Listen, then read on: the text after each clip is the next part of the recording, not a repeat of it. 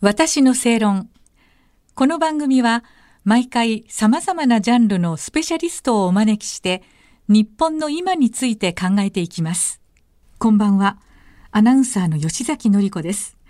今夜のお客様は政治学者で一般社団法人日本歴史探求会代表理事の岩田敦さんです。こんばんは。よろしくお願いします。どうぞよろしくお願いいたします。さあ、岩田さんは月刊正論6月号に特集岸田政権への継承、聞く力おじさんで終わる気かという記事を寄稿されています。今夜は岸田文雄総理大臣が会長を務めます高知会について岩田さんにお伺いいたしましょう。えー、岸田総理大臣はおよそ30年ぶり、えー、宮沢喜一さん以来の高知会出身の総理大臣ということなんですが、岩田さん改めて高知会のご説明からお願いできますそうですね、はい、高知会というのはですね、まあ、池田隼人さんをのところからですねスタートする派閥になるわけですけれども、はい、この名前を付けたのがですね、えー、安岡、まあ、我々聖徳と言ってますけど正敦さんというですね、はい、漢文の大家で、えー、ある方でこの方が付けたことでですね非常に有名です。で、まあ、この方はあのその漢文の、まあ、由緒正しきところからですね、こう引っ張ってきてこの高知会というのを名前を名付けました。えー、以来ですね高知会というのは保守本流というふうに言われていますが、まあ、その保守本流っていうのがですね何をもって保守本流と言われているのかちょっとですね看板倒れだなという感じは私が見てるとするんですが、まあ、一応ですね保守本流と言われております。うんうん、ただ、えー、その今後の高知会で先ほどおっしゃっておられましたけれども30年ぶりの総理大臣というところからも分かる通りですね、うんはい、まあ、政局に弱いと。いうことがよく言われてます。非常にいい人たちが多い、あの、公家集団というような表現をされることが多いですね。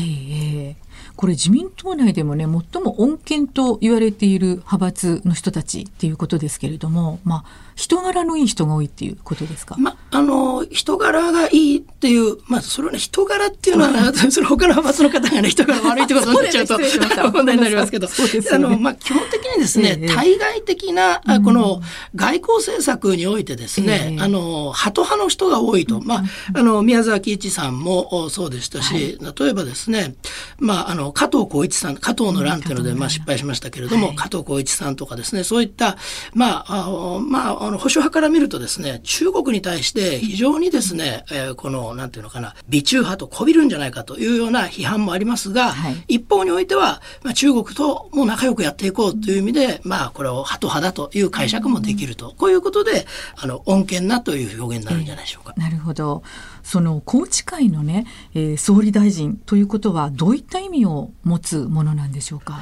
やはりですね、この、えー、岸田総理のですね、はい、発言等々を見ておりますと、宏池会代表であるということをですね、相当意識して、自分は宏池会代表なんだということを何度もですね、繰り返しおっしゃっているのが印象的です。ですからやっぱり、まあ、宏池会、自分自身がですね、宏池会であって、今までのですね、自民党の、ね、やや高派と言われている安倍路線とは違う路線なんだということをですね、示そうとしているようにも見えますね。うんあの岩田さんはねこの月刊正論の6月号の記事の中で、はい、中国の王毅外相と岸田さんとの会談で、まあ、宏池会そのものが話題に上がったっていうふうに指摘されているんですが、はい、これはどういうことですか？そうですね。これは私がですね指摘したというよりもですね、はい、岸田総理の本の中にそのまま書いてあるんですね。はい、でご自身が、えー、やっぱり王毅さんと話していた時にですねえー、日中関係が今悪いと。で、その時に、岸田さん、あなたは宏池会の人でしょと。で、宏池会であれば中国との関係を大事にするはずだっていうふうに言われてるわけですね。はい、これどう解釈するかっていうのは、まあその人それぞれなんですけれども、はい、ああ、中国から宏池会は評価されてて素晴らしいなというふうに評価する人もいればですね、これもう中国に完全にですね、コントロールされるような勢力だから、こんなこと言われるんじゃないのというふうに思う人もいてですね、まあ私なんかはですね、ちょっとこれは危ないのではないかなという気がしております。それはどういうところからですか？えこれですね、まあ、諸説あるんですけれども、例えばですね、宏池会の代表でもあったですね、大平さんがですね、外務大臣としてですね、日中友好正常化をですね、この田中角栄さんと一緒にやっていくんですけれども、その時にですね、色紙をもらってくるんですけれども、その色紙がですね、まあ、表向きはですね、すごくいいこと書いてあるんですね。要するにそれは、喋ったことは必ず実行してですね、あの、行ったことは必ず果たすということをね、書いてあるんですね。だけど、それはですね、実は文脈の中ではですね、これはつまらない精進であるっていうのが書かれてるんですね。で、そこの。大した人物じゃないっていうことですね。大した人物じゃない。はい、だけど、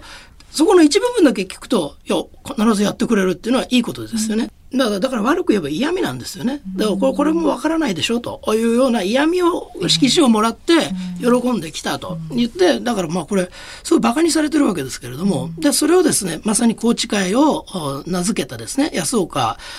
さんがですね、これはまあ恥ずかしいことだと言って怒ったと激怒されたというのがあってですねやっぱりちょっとですね中国に対して前のめりになるところがあると。でそれで中国もそれを分かっているからこそですねあなたこう近いでしょうというようなことを強調されるんじゃないかと。もう一つね思うのは、岸田さんはこの時にですねあなたは宏池会でしょって言われたらあ宏池会をご存知でしたか？実は私宏池会の会長なんですよって言ったら相手がですね、はいあ、そうなんですか？みたいな感じで言って驚いたって言うんですけど、絶対知ってますよね、相手。知らないでそんなこと言うわけないでしょうと思うんだけれども、なんかちょっとそこが、岸田さんは人がいいのか、わざとそういうのを演じられるぐらい、なんか役者なのか、まあそこら辺もよくわかりませんけれども、ちょっと注目したいと思ってますね。はい、一時期ね、えー、報道されていたことに大高知会構想ということがあると思うんですが、はい、この大高知会構想の中身についてそれからまたこの可能性についてということでちょっと解説をしていただけますか？そうですね。これはですね大宏池会ってそもそも、まあ、あの派閥が分裂したわけですよね。はい、で派閥が分裂したのはあの加藤浩一さんと河野洋平さんかな。でこれの時にですねあのその要するに宮崎一さんの後どっちが継ぐんだということで、うん、加藤さんとなった時に派閥が分裂したということでまあいろいろあったわけですけど今じゃあどうなってるかって言ったら、えー、岸田派と麻生派と谷垣グループ